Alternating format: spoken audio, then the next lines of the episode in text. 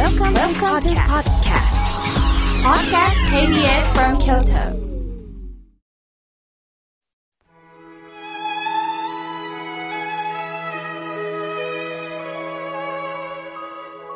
改めまして、僧侶の河村明慶です。今日の法話のテーマは、素直になれないのはどうして？を聞いていただきます。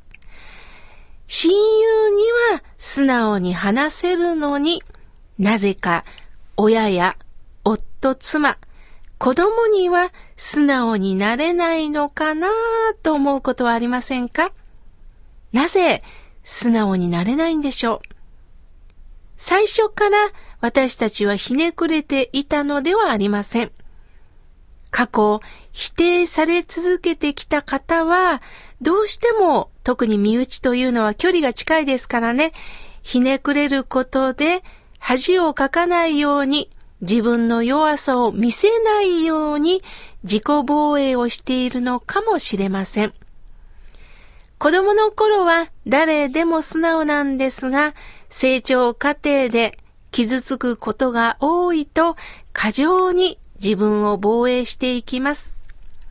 例えば、友達に本音を話したとき、大笑いをされた経験があると、ショックを受け、心が傷つきます。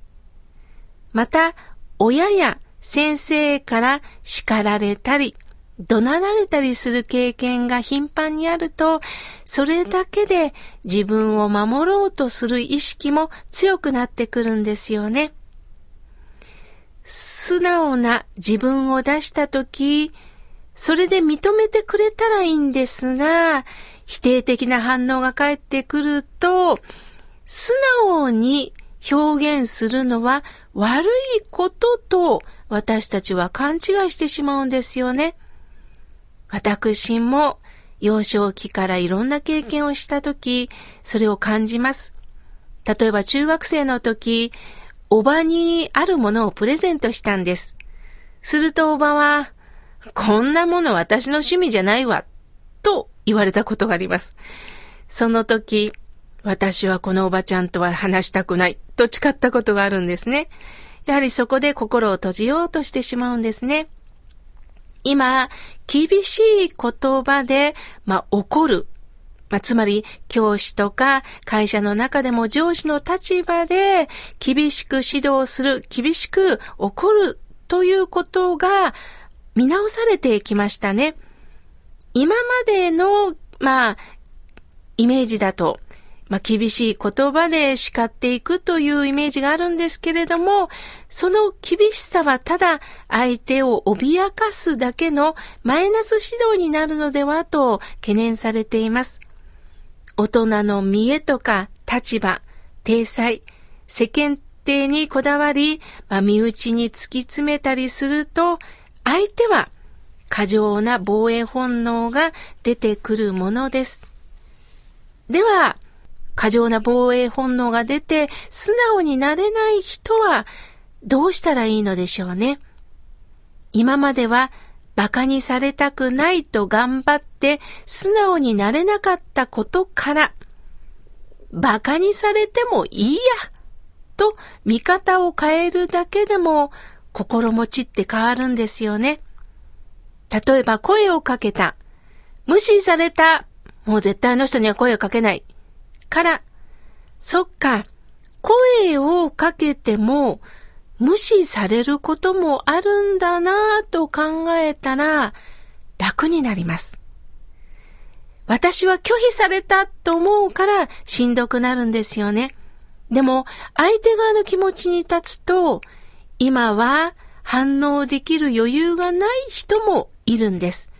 ですから相手次第ではなく私次第なんです。私がどう柔軟に対応して理解していくかなんですね。素直になれないのが悪いのではないんですよ。過剰に拒否をしてしまうとき、なんでかな？なんでこんなに自分で拒否をしようとするのかなと自分の心に問うてみたらいいんです。私たちには心の癖というのがあります。癖っていうのはね、自分ではわからないんです。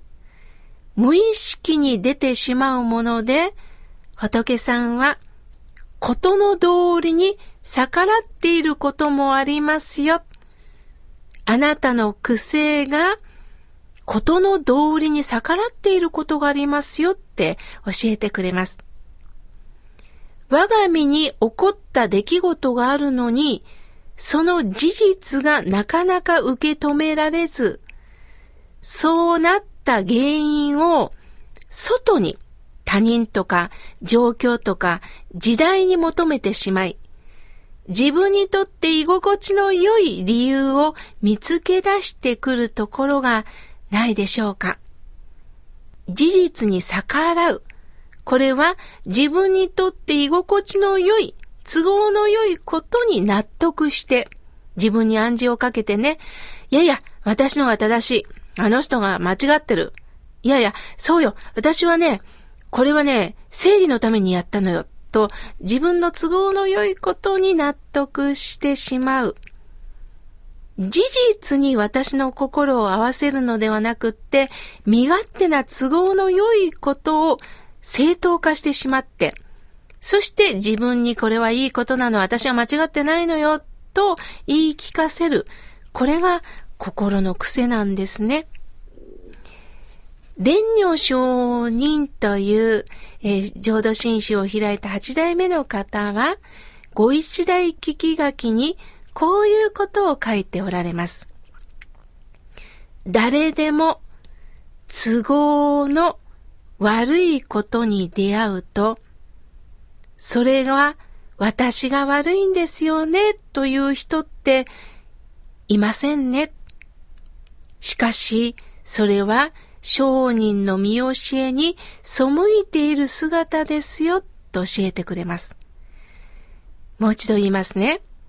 誰でも自分の都合の悪いことに出会うと、それは私が悪いからだという人はいないんですよね。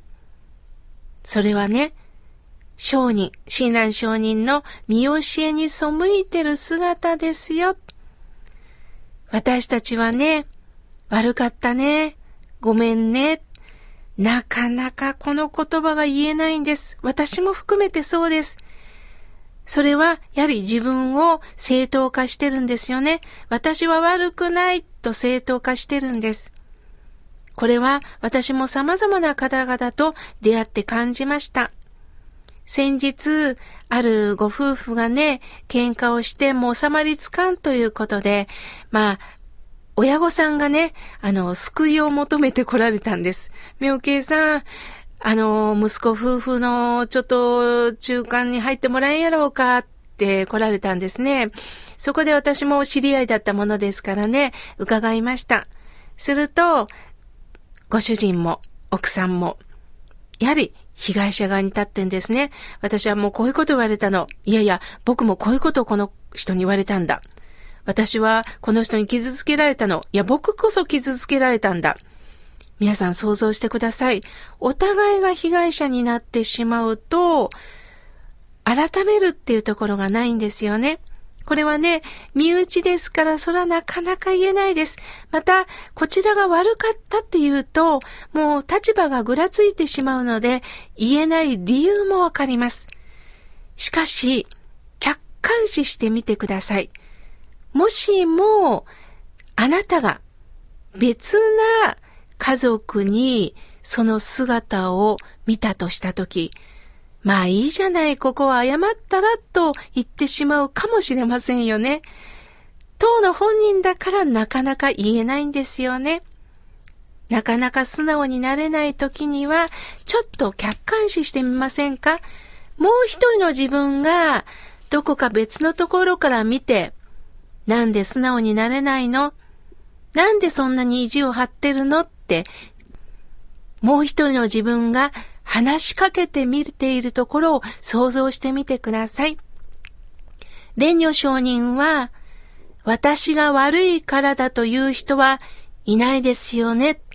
それは親鸞上人の見教えに背いている姿ですよっておっしゃったのは、あなたが悪いと責めているのではありません。反発してしまった時に、そこで自分の胸に問いましょう。合唱しながら、待てよ。本当に私が正しいのかな？また何に反発してるのかな？私にも非がなかったかな？ちょっと考えてみませんか？それを客観視できたときに、そっかそっか、私も意地を張りすぎてたなぁと笑顔が出ます。その柔軟な笑顔で相手と向き合ってみませんか？